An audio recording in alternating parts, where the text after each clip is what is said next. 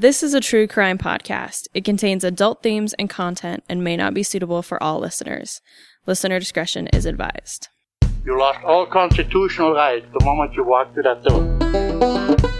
When the judge said down there, I sentenced you to 10 years at the Idaho State Penitentiary, you walked in that door, you was a number. And the inmates understood that. If you're out there and live past the period of being here, just lay down and do it those inmates that were here in the institution during an execution, it had an impression on them that maybe was still with them to some extent. Maybe they don't think about it anymore, but it, it had a, an impression on them, I'm sure. They wouldn't let me out until I get back to stuff. Seven months later, I give it back to them.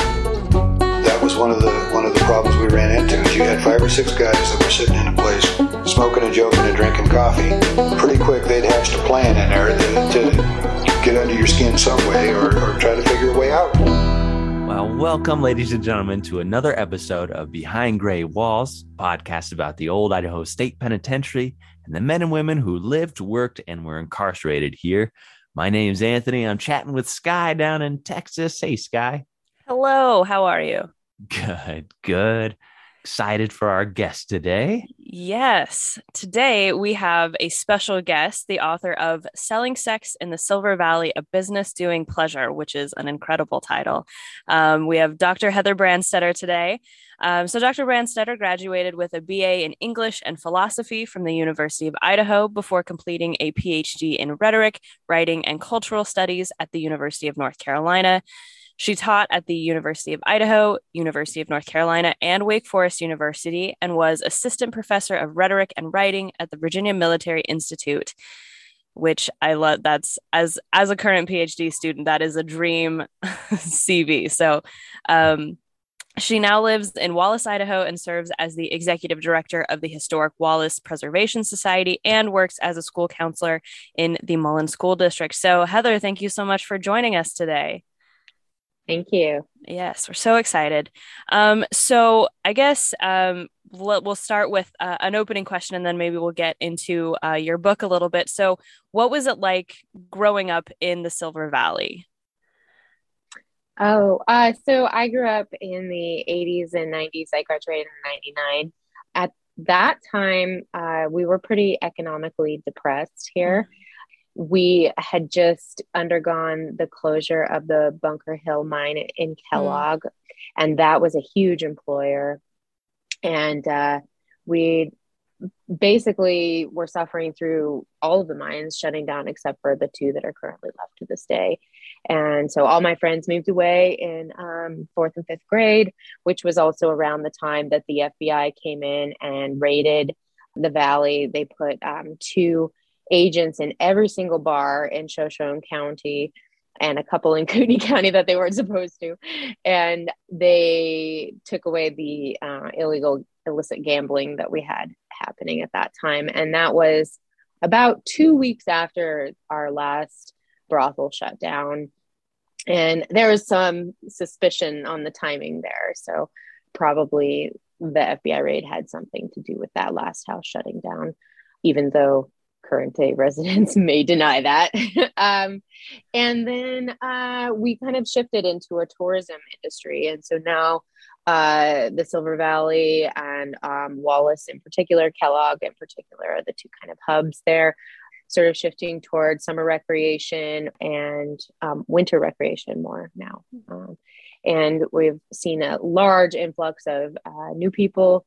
There's a huge number of people who are moving into Coeur d'Alene next door and um, just over the pass it's about 45 50 minutes away. And so then um, when those people can't find housing fast enough or uh, affordable enough then they're coming over here to this side of the of the valley and I think both Anthony and I have been part of that that tourism that the towns are, are aiming for. And and I my me and my family had such a good time last summer. So really interesting um, place up there. So was that that experience of the fact that you you know grew up at this time that the mines are closing down and the FBI is coming in is that what inspired you to start looking into this as um, as a as an academic project? Or um, was it were there something else that you were originally focusing on in your studies I was looking around for a dissertation project in about 2009 And I really wanted to focus on how the women in Wallace's history were influential in uh, the valley's economy and in how they are remembered. So there's a large, uh, I guess, area field of study in rhetoric that is public memory um, and historiography. Basically, the idea is that history itself is pers- uh, persuasive effort, and so if um, if we're telling stories a certain way, that's for a certain reason. And I wanted to learn a little bit more about this part of history that I'd only heard about through oral history and in part also my own memory, um, which, you know, it turns out is quite um, unreliable. and so I went into the mining museum here in Wallace in 2009 and asked around about the labor wars, um, illegal gambling, and the brothels, and sort of was trying to figure out how, what's out there, what's in our, what kind of research and material that we have already, and what we would need, and um, trying to just sort of figure out if I had enough material to make this into a dissertation project. Um, at that time, there really wasn't very much written or available about the history of sex work here. And so um, my committee kind of dissuaded me and told me to maybe work on a different project that would be closer to where I was going to school and that actually had like a lot of material to work with. But I couldn't really get this project out of my head. And so the mining museum director said that he'd give me some grant money if I, you know, came over, um, came back to Wallace for the summer, which I was doing anyway, really. Um, and uh, he said that I should conduct some oral histories and see what I can dig up because they have a lot of people come into the mining museum asking about the brothels and that bordello history because in part because of the Oasis Bordello Museum, um, which I'm happy to announce is going to open back up this summer. Oh, okay. um, big surprise. We kind of thought it was going to be closed for forever. Mm-hmm. Um, but uh, but my um, my half cousin Lee is going to take it over, and uh, she's going to run it. So it's pretty That's exciting. so great. uh, yeah, my dad always listens. So dad, we have to go back to Wallace because that is one thing that we missed last year. Uh, was was that that museum, and I was so bummed.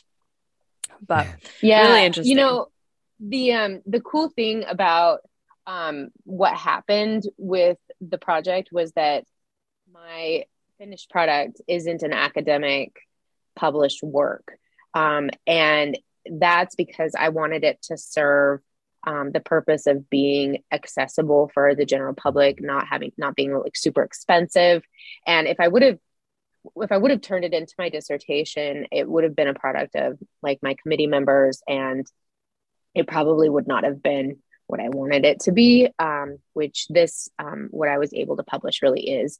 So the first two parts go into the more um, written historic record that we have. And then the third part is pretty much so, like, I didn't edit the oral histories very much at all. I wanted the readers to get a sense of storytelling here in the Silver Valley and from um, to understand how people the rhythm of people's um, storytelling here in Wallace, uh, people who grew up here, um, and so that was so that was what I did for the third part, and I guarantee I would not have been allowed, in quote unquote, to do that for like my first major book project, and if I um, had remained in higher education and made this an academic pursuit, I guess. I did include in my bibliography and my notes extensive citations because I did actually go about this in the way that one would go about it if they were going to make it into an academic book. I just tried to put it in different language. And I think people are starting to do that a little bit more in um, higher ed right now. They're kind of starting to see that that old model is unsustainable. But but that was one, I guess, unexpected surprise of like not having this be uh, my dissertation project. It's such a fascinating subject, and you do such a good job of making it so informative and just interesting. And you you include a lot of that language of the time periods from like newspaper articles and things, which I I just love. That's something that we try to do too. We try to take that old language and bring it into our vernacular. I was wondering about your collection of oral histories. Like how how did it you had what over 90 oral histories you collected for this project? How did you Mm. go about that? Were did you have a, a leaflet of people to interview or did it just kind of one after the other or in terms of the oral history methodology, I did turn that into an academic article and I even won an award for it, which I'm Oh, pretty proud of. Um, but uh, it's um, kind of uh, took some of, of the currently available methodologies for um, qualitative research and oral history, and I sort of blended them together. Um, in Wallace, especially because we went through our FBI raid um, and because we have a history of illegal yet pretty open secret kind of activity, um, people were very protective of that history. And, um, you know, like they'd show me some photos and they'd be like, but you can't take a picture of them. You can't put them in your book. Or they'd, you know, talk about the women, but then they'd be like, you can't tell that story. Um, and so it was, um, it was definitely a project that I wouldn't have been able to do had I not been born and raised here. Because even having been born and raised here, and uh, people were still um, like very reluctant to share certain aspects of the past related to sex work here.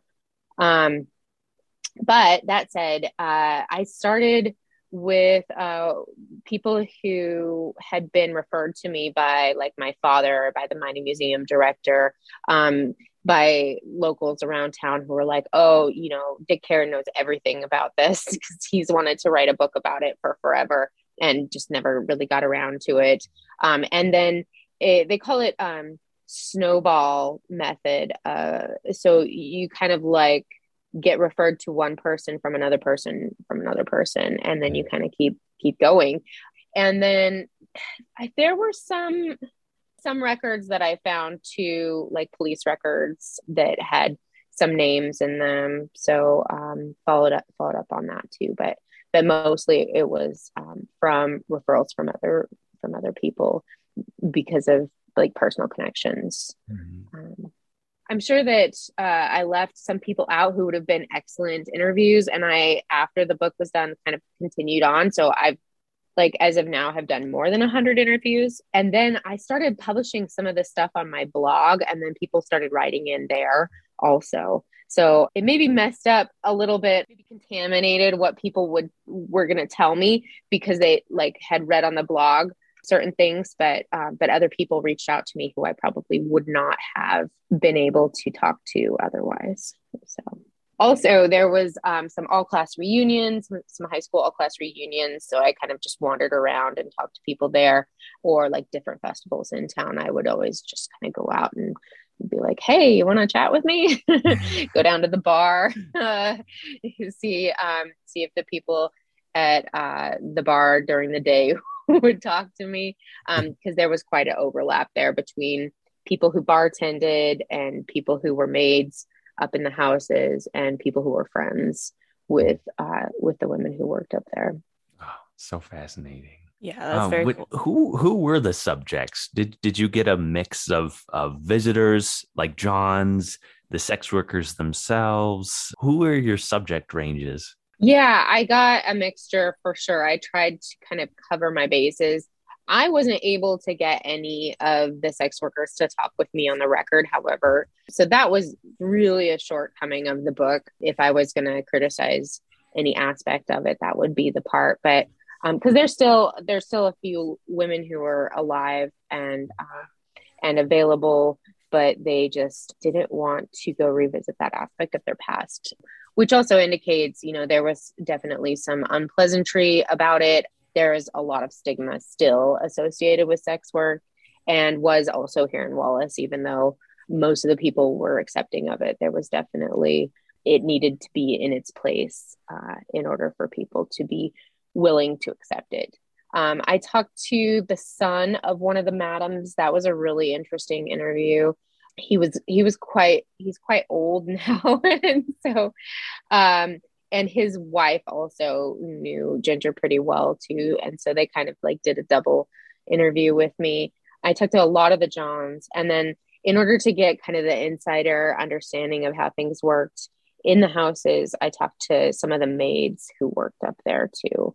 And they told some great and colorful stories. That's very cool. I'm I'm interested. Uh, you mentioned earlier the the role that your memory had in in thinking about this and how you found that that was actually quite faulty. And I know that a lot of the the discourse currently around oral history, which of course in in academic history is like really being pushed as something that we should be using more often. But then of course the question comes up about memory and how faulty it can be.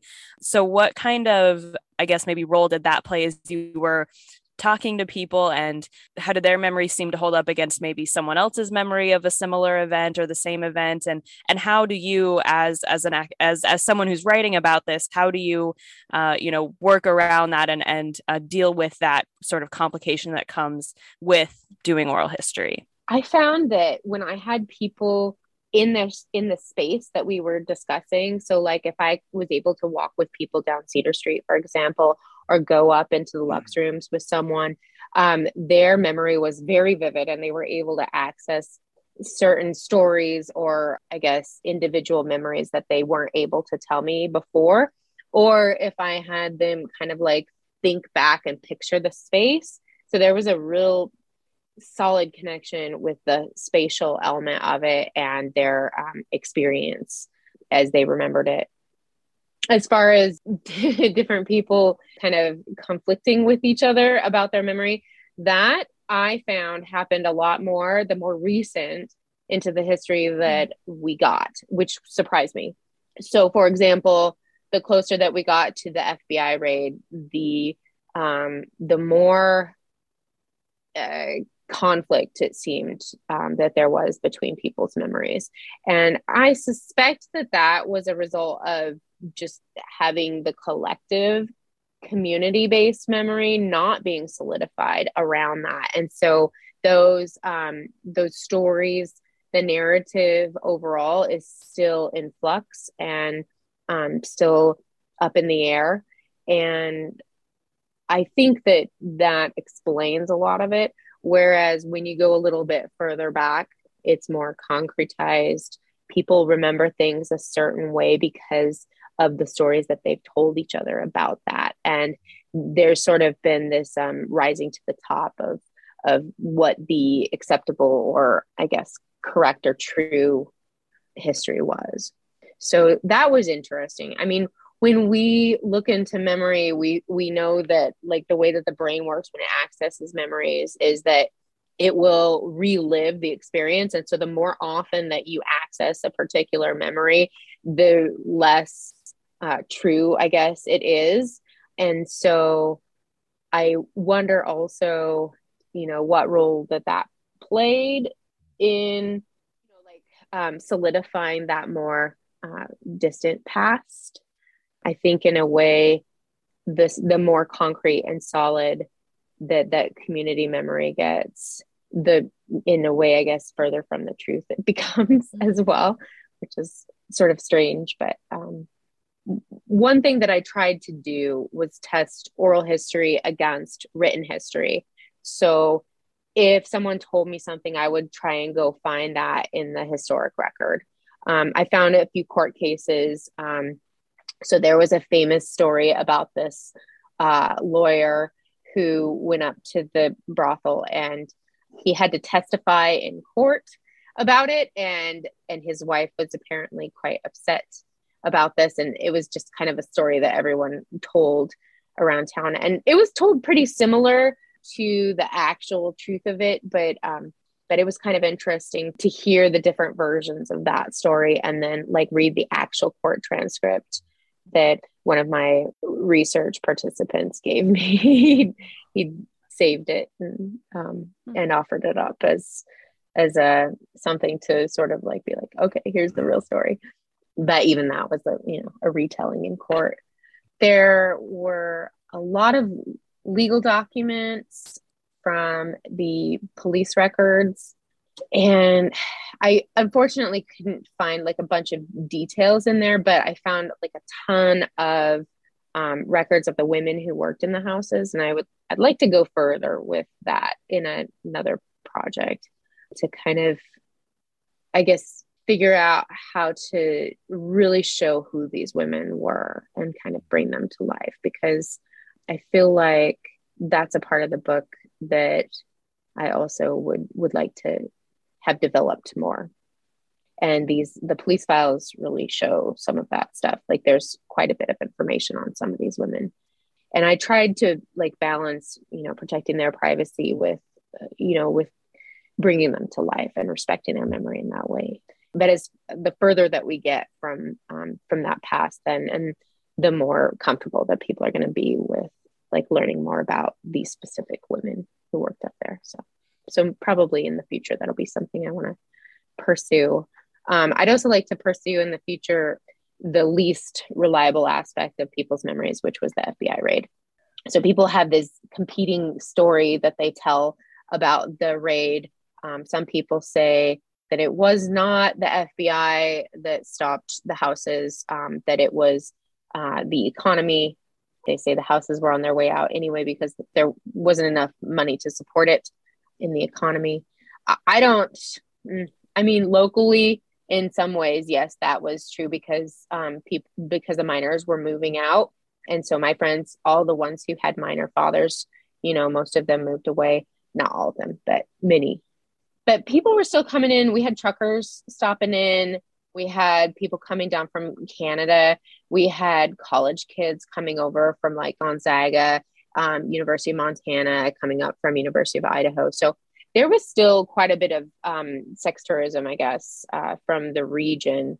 So I think that that was continuing to support at least the last house that was left. We probably probably didn't have, you know, enough of an economy to support all you know all five houses for example that had mm-hmm. been active from like world war ii until 1988 but but we probably still would have kept going and then another story that people say is that the uh, old old madams who ran it in a classy way according to you know there are certain rules that those madams they retired or or passed. And so there was nobody to really replace them and to do the job in the way that they had done it to run the houses in the way that they ran it. And so they say that that that was why the house is shut down. And then there's other people who say that the reason why the house is shut down was because of the aids epidemic and i think that that could have influenced it quite a bit as well um, one woman told me that the, the men didn't like having to wear condoms and that they were just kind of everybody was just kind of scared. I remember learning about AIDS and HIV in school when I was in third grade and being scared about it. And I don't know that other third graders had that experience. that was oh. just kind of like part of, you know, education here because, you know, that was part of our uh, reality here was people were talking about it. So I do think that probably all of those things influenced the closure but had the FBI maybe not come to town, there probably still would have been one house that would have stayed open at least mm. um, that was continuing to. And there were women who were working privately um, out of their houses after that. Um, I had uh, one of my classmates wrote me to say that that was what her mom did, and that that explained a lot of things that happened um, in school, uh, where she was like kind of gone all the time, and she had a, a pretty unstable home life because of that. Mm. Um, so I kind of want to explore that a little further, maybe in a whole book, maybe in an article. I don't, I don't exactly know. I kind of, I put my writing kind of on pause because I had to go back to school again and get another master's degree for my school counseling job. And then I was sort of like, well, I'm feeling like burned out on everything. So I'm just going to kind of take some time off. So that's what I've been doing. I, I do have um, some research that I've been gathering on toward the idea of, of writing about the FBI raid um, period and maybe connecting it also to um, the historic intervention of the federal government. There was another raid during Prohibition in 1929, right after the stock market collapsed. Um, and then there was another raid also. Well, um, I guess it wasn't a raid technically it was more just like martial law during the mining labor wars yeah. um, and so kind of connecting all three of those because that um, prohibition raid had a lot in common with the fbi raid that happened in 1991 So the the same, I mean, it was like the same lines of argument were used to justify it. The same lines of argument were used to defend what we were doing here. And additionally, it was seen as overkill. Like, why was the federal government so interested and so heavy handed about this? This wasn't really that big of a deal. We're just a tiny little town on I 90. oh, you're the center of the universe, though. I. yeah. Well, it's funny. Yeah. Wallace has a lot of like, you know, superlatives, you know, the the silver capital of the world, the center of the universe, the most violent uh, mining labor wars, um, and then also the um, the biggest federal raid in the Rocky Mountain region. so interesting. Um, so let's get maybe into the meat of your book. I I'm so like I honestly could talk to you all day. I think this is all so so interesting. Oh, interesting. Um, so we've talked a little bit about the history of of Wallace, but of course it's been super brief on the podcast before. Could you give us sort of just a brief timeline of um, what your book covers, and then maybe talk about the role that brothels played in the mining towns uh, in the region? So I started in 1884, which was when Wallace was first formed up. It was a cedar swamp then, and things were very wild west at that time. And the idea of um, brothels and sex work in the West um, was that the men needed to have uh, something to keep them working and to keep them being happy. And they naturally, I guess, also just kind of um, developed an economy around sex because it was scarce. So there weren't women enough women around for the men to be, you know, married to and to have a traditional relationship with. And yet they still had this need for uh, companionship and for sexual release that was not being met. And so there were women who were willing to step in and address that need. And for a lot of money, in part because of the stigma around the profession, and, and in part because of the danger involved in it. And there were lots of women who would just kind of set up shop in a little cabin around town or some or cribs. They would rent these just like one room places those were very undesirable. If you were a woman, that was a very poor condition to work in. And it was very like wham bam, thank you, ma'am, very quick, not intimate at all. Um, whereas if you went to one of the um, the higher class houses, you could have a more intimate experience. Gracie Edwards ran this um, the Star, very high class. This was in 1890, so this was still very early on in the mining camp days, and she had you know everything just to the nines you know everything would have just been very um, you know chandeliers and velvet and that sort of thing. So um, so that was one of the fancier places. So things were generally pretty positive for the women during this time in the earliest days.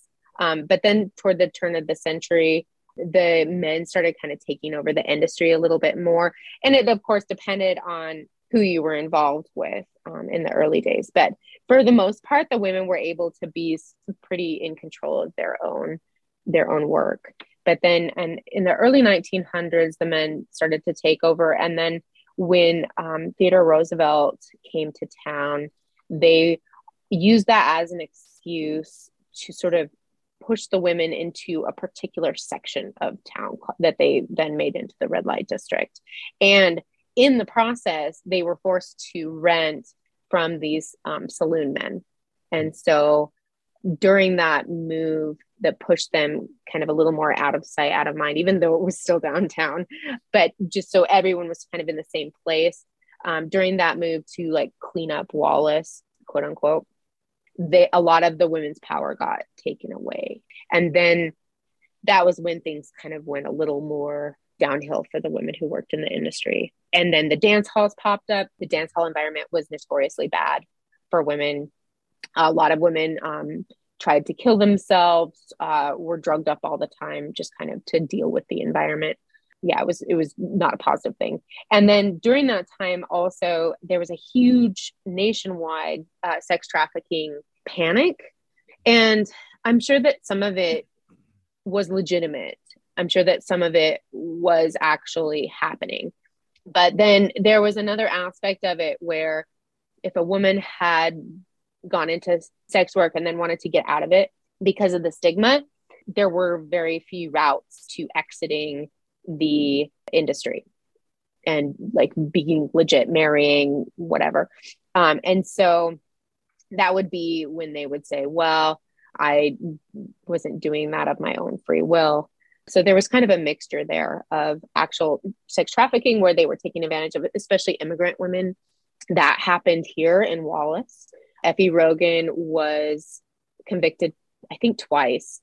She was at least accused twice. I can't remember if she was convicted twice. But um, so Effie Rogan was one of our madams who was definitely sex trafficking. And it seems that she she ran one of these dance halls and it seems that she was working with some men to do this and she was not very good per- she was not a very good person. She looks she looks astounding. She just looks like so beautiful in these pictures. We have a couple of really amazing pictures of her from the barnard stockbridge collection. So she was one of them. There was also a woman who uh, i found I found a narrative of this woman who worked over by the depot and ran a boarding house there, and she was helping this man bring a woman in um, to try and manipulate her into the industry as well. So they passed the Mann Act nationally. It's a federal law, and that law has a lot of flaws in it. It prevents the transport of women across state lines for immoral purposes, is what it says. it's just like, oh that thing needs to be fixed because it's from 1910 and it's still in the books. I mean, at least it was the last time I looked. That was in the later years. That was a problem for Wallace because a lot of women would kind of would fly in from Spokane or they would come over state lines. And or if you were just friends with someone that was working in the industry, then you could be convicted of trafficking as well. So that law came about because of the trafficking panic that arose during this time. And nationally, sex work was under attack. People were starting to catch on to public health and started portraying uh, red light districts as these havens for disease and um, venereal disease was sort of seen as a pretty i mean it was a pretty bad thing before uh, penicillin came along it was i mean it was a big problem and then as we get in toward world war ii the nation had a had a reason a justification to shut down all the red light districts ac- across the nation because the men needed to be fit to fight is was the um, propaganda.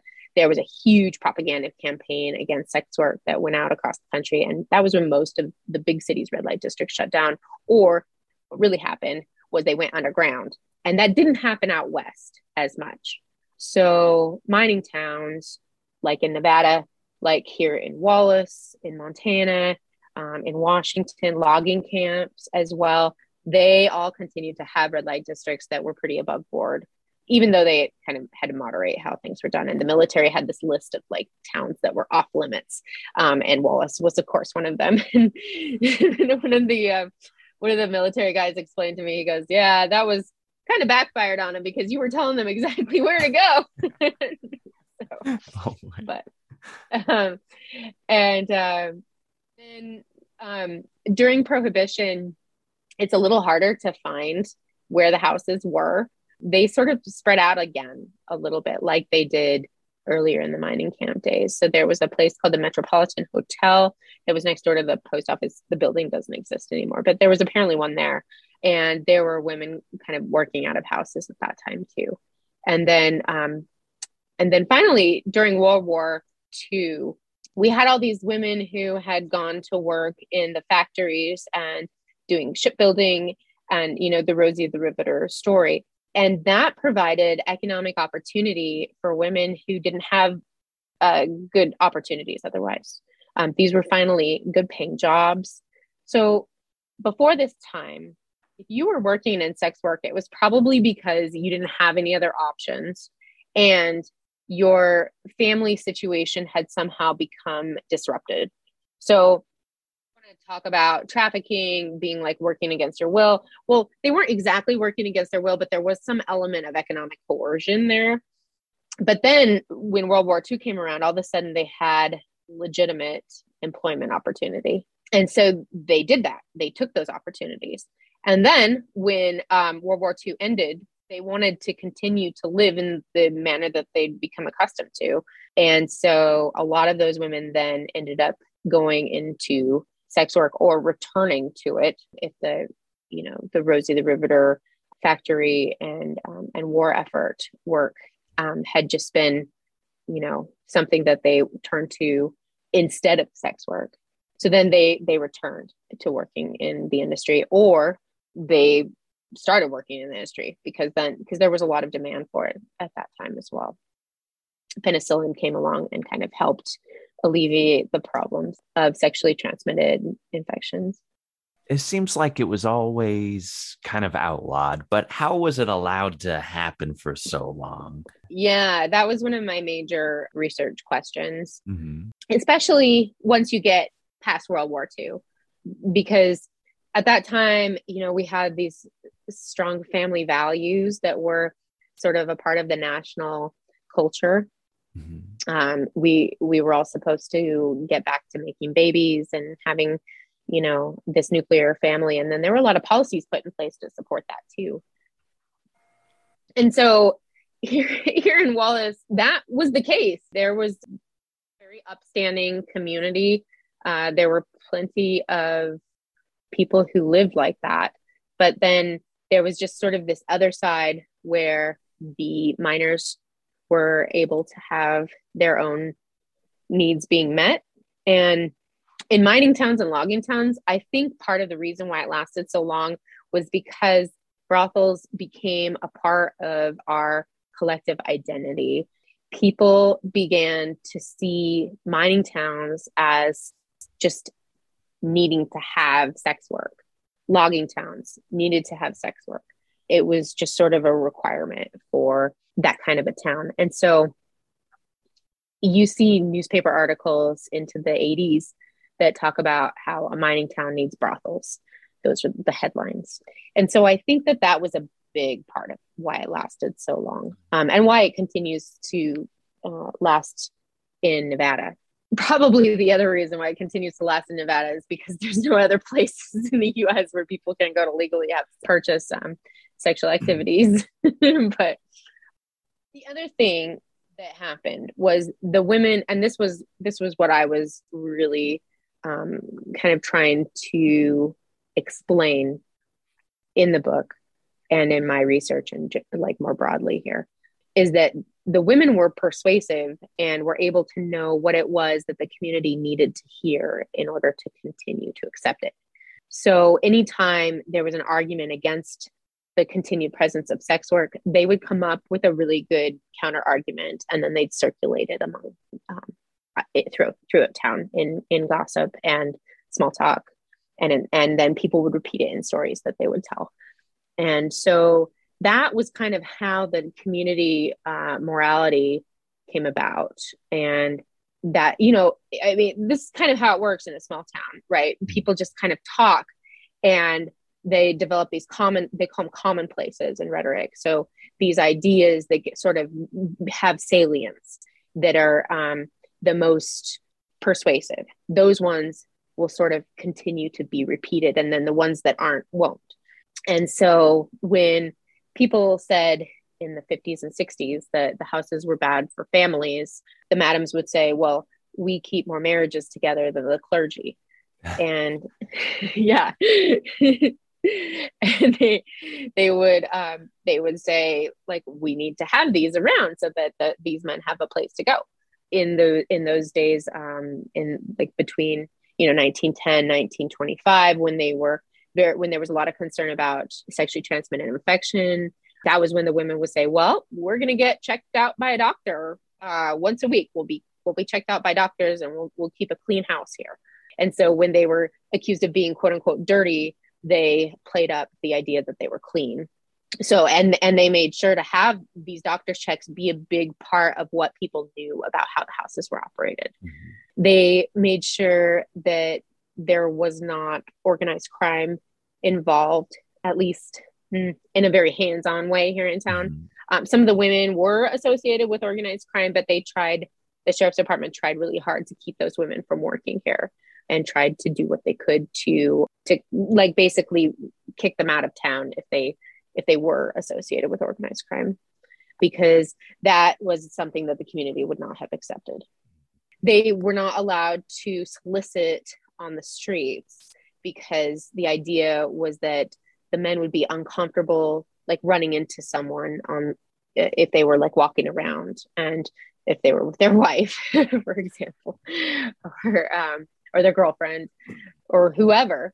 And so the women weren't out and about very much. They they mostly stayed within the walls of the brothels. And so that was that was something that was it was good in a way for the women because they were safe. They were safer in a brothel situation than they were in a street situation um, or like even a you know sketchy massage parlor or whatever. But in a way it also made it quite lonely. So they weren't really seen out on the streets unless they were going to their to the western union to you know send money somewhere.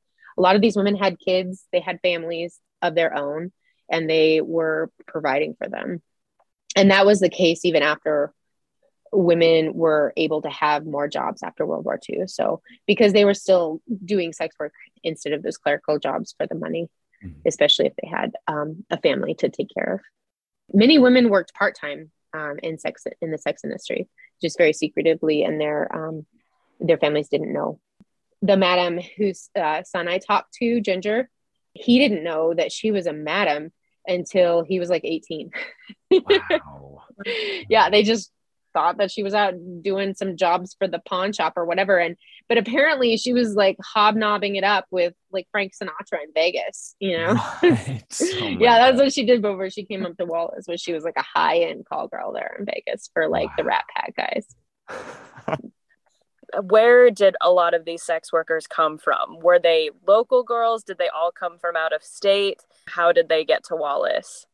Mhm. It was characterized as a circuit, and this was another aspect of um, the community's acceptance of it. There were no local women allowed. It was definitely forbidden for you know the local girls to sign up.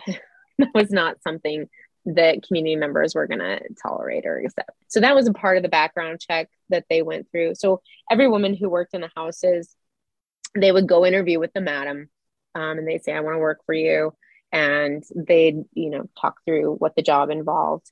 And then if they were old enough, they would go down to the sheriff's department and have their mugshot taken and have their background check run. Now, the mugshot part um, was actually done in uh, Nellie Stockbridge's photography studio, which was quite fancy and it was very classy and that was what happened from i guess the early 40s up until 63 when um, nellie retired. Um, and then after that it was a traditional mugshot. Um, so they would go down there and then the sheriff's department would run the background check through the fbi so the fbi was like knowing that this was happening.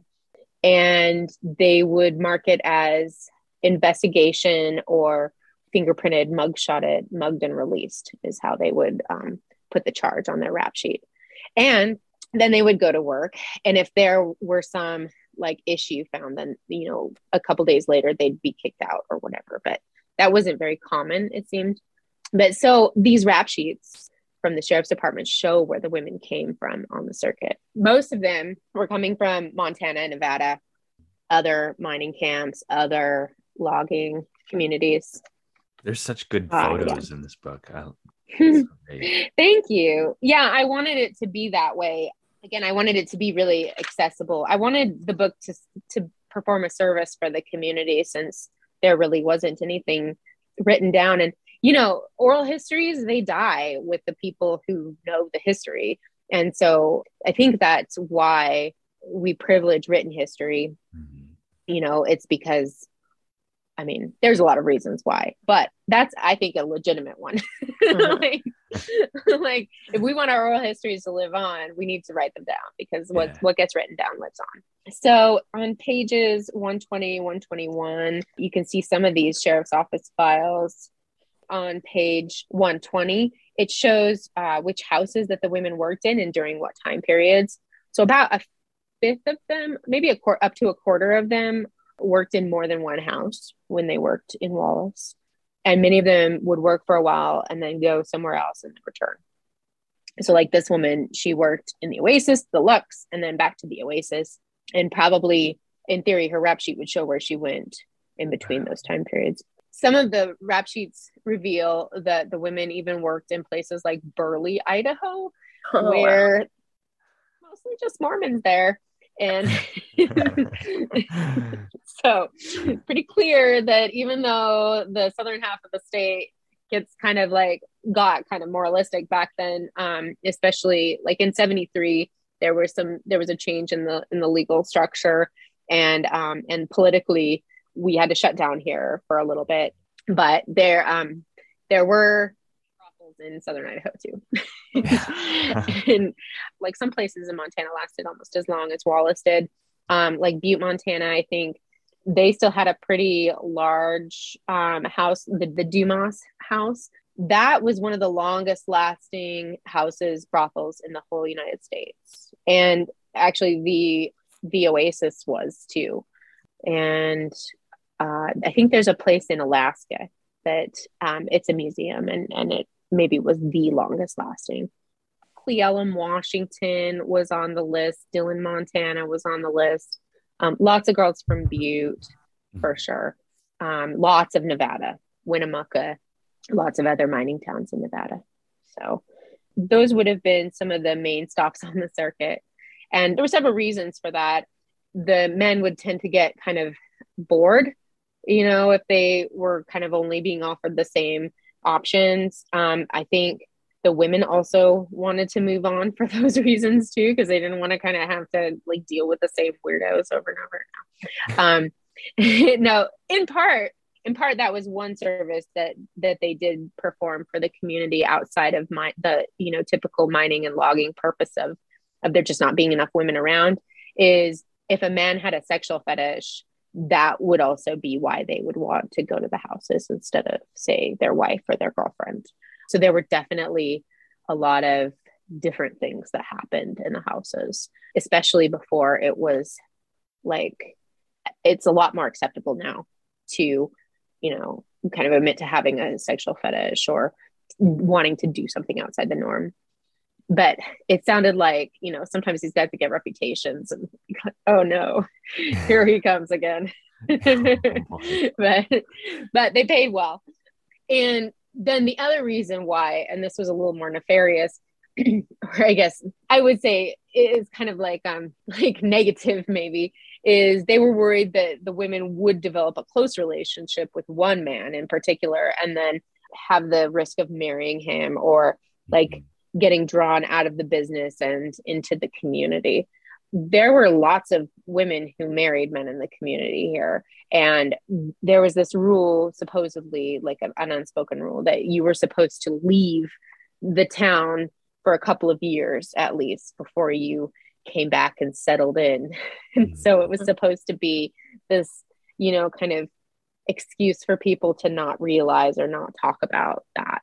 But some people didn't care at all. And everybody knew that, you know, so and so married so and so. And then other people, it was that that stigma was too much for them. And they, they actually had to move out to escape it because, especially if there was a broken marriage that had happened as a result of that, which did happen. And in one case, the women became friends afterwards. In another case, it was like a lot of, you know, negative emotion. So, um, so that was another reason for the for the moving around on the circuit. Some women also had pimps in other towns, and so these pimps were the ones who were running them, and you know, kind of making them rotate and move from town to town. But we didn't allow the pimps to be here in Wallace. If they were here, we ran them out or did our best to try. Um, we did our best to try not to have women who had pimps working in the houses, but they there definitely were. And some of them, you know, it's just a matter of terminology. They called them, you know, boyfriends or they thought of them as boyfriends who they were just supporting. So there's kind of there's a little more uh, complexity there than you know like a sex trafficking narrative nowadays would have you like understand there's been a lot of conflation recently between sex trafficking and sex work and there's been a lot of demonizing of sex work and i think there's good reason for that but uh, nowadays there's a lot more women in the industry doing it because that's exactly what they want to be doing. And people who are scared about trafficking or upset about it and you know advocating against it i think kind of gloss over that idea it seems that you found that these women often had a lot more autonomy than we often give sex workers credit for, especially I think in these early days where we just assume like, oh, they did it because they didn't have any other choice. But did you find that more often than not, these women were choosing this profession more than they weren't, or was it the opposite uh, in in the case of Wallace? That's a hard one to be able to figure out that I think is a question that my research couldn't answer. There, there was another question that I tried to answer that I wasn't able to answer either, and that was another thing that people said in order to justify the houses uh, continuing here was was that they prevented rapes, and so that women weren't getting raped because the men could go upstairs because all the houses were on the second stories. Um, they could, men could go upstairs and they didn't have to, you know, uh, rape women. Of course, we know that that's not the main motivation behind rape and i'm sure that rapes did happen around here. And one one woman told me that it did that they did. I wasn't able though in the police records to find you know records of rapes happening either before or after when you know the um, sex work um, existed here. And i do also think that it might be possible that um, the presence of sex work here made it less socially acceptable for someone to rape.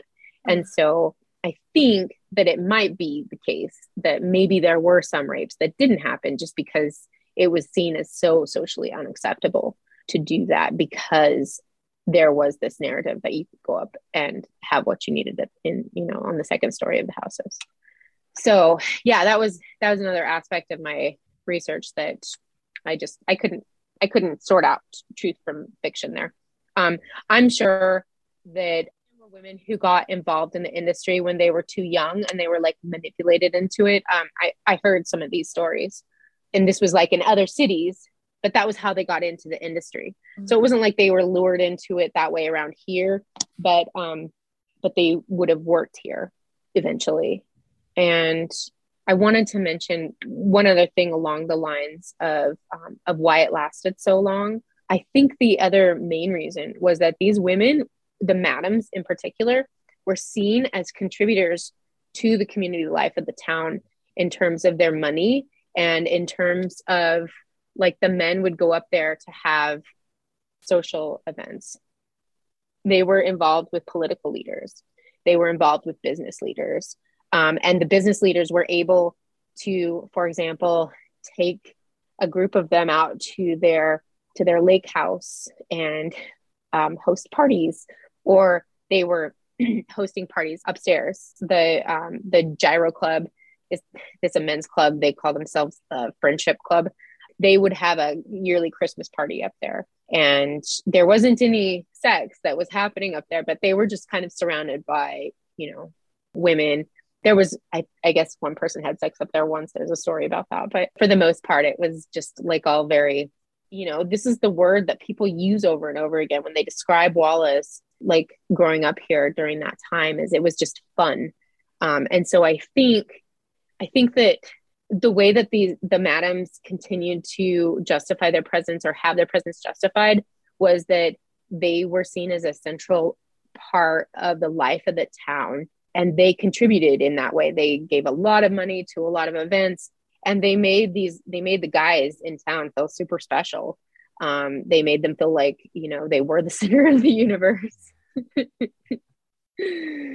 Uh, yeah i was like impressed by like the amount of charitable work that the madams did like ginger buying the uniforms for the school band and you know actually contributing to the viaduct around Wallace and like I feel like the yeah Oasis they they did a lot for the kids you know the kids Yeah. wouldn't have to sell raffle tickets to anywhere else. They could just like go up there and and the and they tipped really well. Everybody has a story about you know getting tipped by these by the girls. So yeah they made the kids and and i mean the madams knew get them young. So they would like hire young young men to go out and get their groceries for them Mhm. um, and then yeah and then they would leave money or groceries for people in need who couldn't afford them and they they really did give a lot of money to the town i mean when that cash flow stopped it, it was noticeable Yeah. Wow. Well, you know, I, I'm curious, what has the community's response to your book been and your research been? Has it been largely positive, negative? How have people who've maybe tried to keep this secret, how have they responded to you? I think most of the community has responded pretty positively to the research.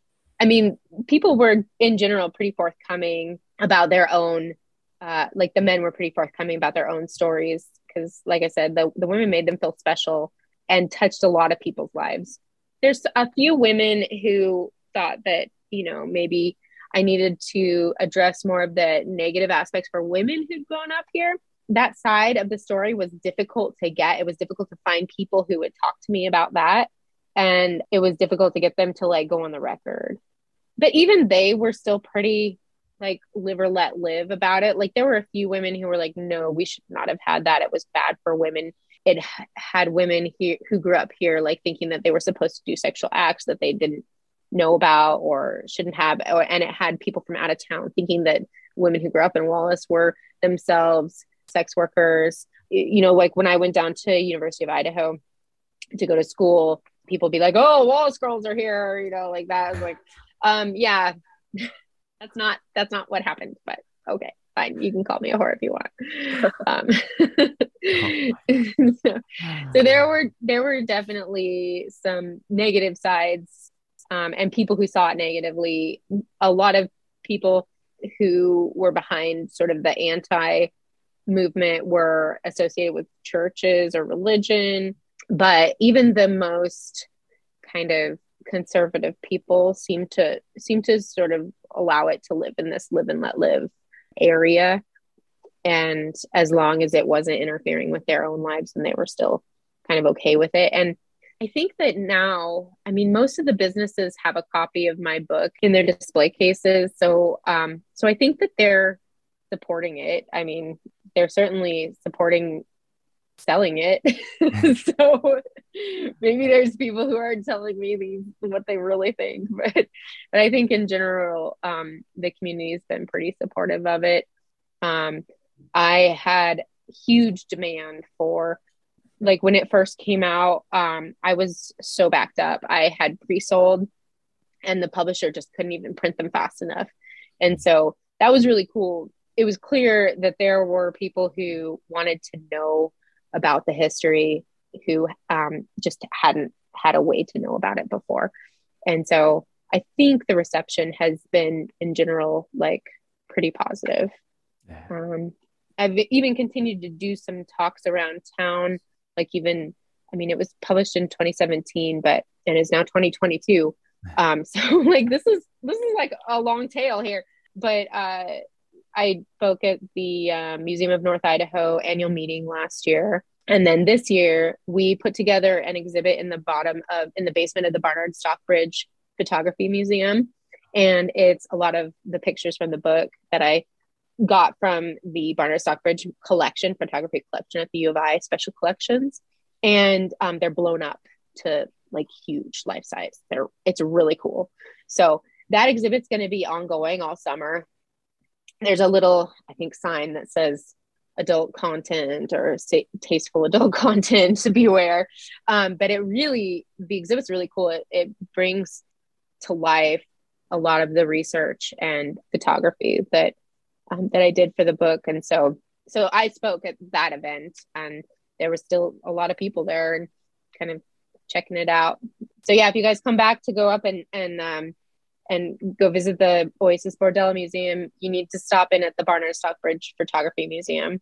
Um, it's in a church, so that was a little controversial for a few people. oh my gosh. Yeah, the Oasis is amazing. I, I was fortunate to go with my father in law, actually. One of the coolest things I did in Wallace. And every single day, there's something amazing to do in Wallace. It's not just just this, but like the Hiawatha Trail was nearby. And oh, I can't remember the firefighter's name. The, Pulaski? the Pulaski Trail. Yeah. Oh my gosh, mm-hmm. the Pulaski Trail. The yeah, the mining museum as you've spoken about there's so much to do in Wallace. It's such a cool little town. And oh my yeah. gosh, and the center of the universe. Like you gotta take a photo around that around that. Yeah, the um the museums this year teamed up together to do like a museum pass. Um, only the nonprofit museums. So uh-huh. the the Oasis Bordello Museum has not incorporated itself as a 501c3 yet. I don't know why they don't do that. They should. But anyway, but so the depot, you can get one pass, pass for the Depot Museum, the um, the Wallace Mining Museum, and the Barnard Stockbridge Photography Museum. So, and yeah, w- what you listed the um, the of the Hiawatha, the Trail of Coeur d'Alenes, and the Pulaski Trail are definitely the big summer tourism draws here. Um, and if you're into mountain biking, I guess Kellogg apparently has one of the best downhill courses um, up at Silver Mountain. I haven't done it yet, but it's talked about pretty widely. So, well, thank you. Is there anything else you want to share with us? Like when I started the book, I didn't really have an opinion on like should sex work be legal, and now I definitely think it should. And um, and I think that Wallace had a potential model for you know how it could be regulated, and um, yeah, the brothel model is is a is a positive one. I mean, the reason why, and the reason why I say that is because um, when you talk with sex workers nowadays, contemporary sex workers, they'll tell you that safety is like one of the biggest considerations. And so, if we could just have a way for everyone to do it safely, it would it would be a lot better than kind of shoving it on the ground and pretending like it doesn't exist. And that was that was one of what we did here in Wallace was was we were just kind of like, yeah, you know, this is gonna happen. So I guess we're just gonna make it happen in the best way that we can and make it safe for everyone, which I think was a really pragmatic, like Western mining town sort of perspective. Mm-hmm. People want to learn more. There's a uh, a documentary that I made with um, Delaney Buffett, and it's available on a website called Film Shortage. It's filmshortage.com slash Wallace, and you should be able to find it. Perfect. We'll link it in the show notes. And yeah, I haven't really touched my blog very much for a while, and I was thinking that I should probably go update it. Um, like I said, I've been pretty burned out, so I've mostly just been doing events and not writing. Um, mm-hmm. But probably this summer I'll start up again. But yeah, um, thanks so much for talking with me. Awesome. Yeah. All right. Well, Dr. Heather Branstetter, thank you so much for being on. Everybody, you can find this book in our gift shop at the Old Pen. Uh, that'll that'll be in stock pretty shortly here. And uh, we always end the show with a little saying. Heather, if we were to say "do your own time," how would you respond? Gosh, um, that's a hard one. um, okay. Don't get caught. Don't get caught. That's great. All right. oh, right. Thank you so much for being on today. Yes, awesome. Thanks, you guys. I I appreciate your uh, your time and and your attention. Thanks. All right, we'll have to have you back on sometime when mm-hmm. after your next project because this has been yeah. So great, so. Thank you. Right. Yeah. All right, everybody. Thank you so much for listening. Do your own time. Do your own number. All right, we'll talk to you next week. If you enjoyed Behind Gray Walls, please rate, review, and subscribe on your favorite podcast app so you never miss an episode. Not only do we get to hear your feedback about the show, but it helps others find us as well. If you're interested in finding out more about the podcast, follow our Facebook group at Behind Gray Walls Podcast. We have a podcast Instagram as well. You can find us on Instagram at Behind Gray Walls Pod.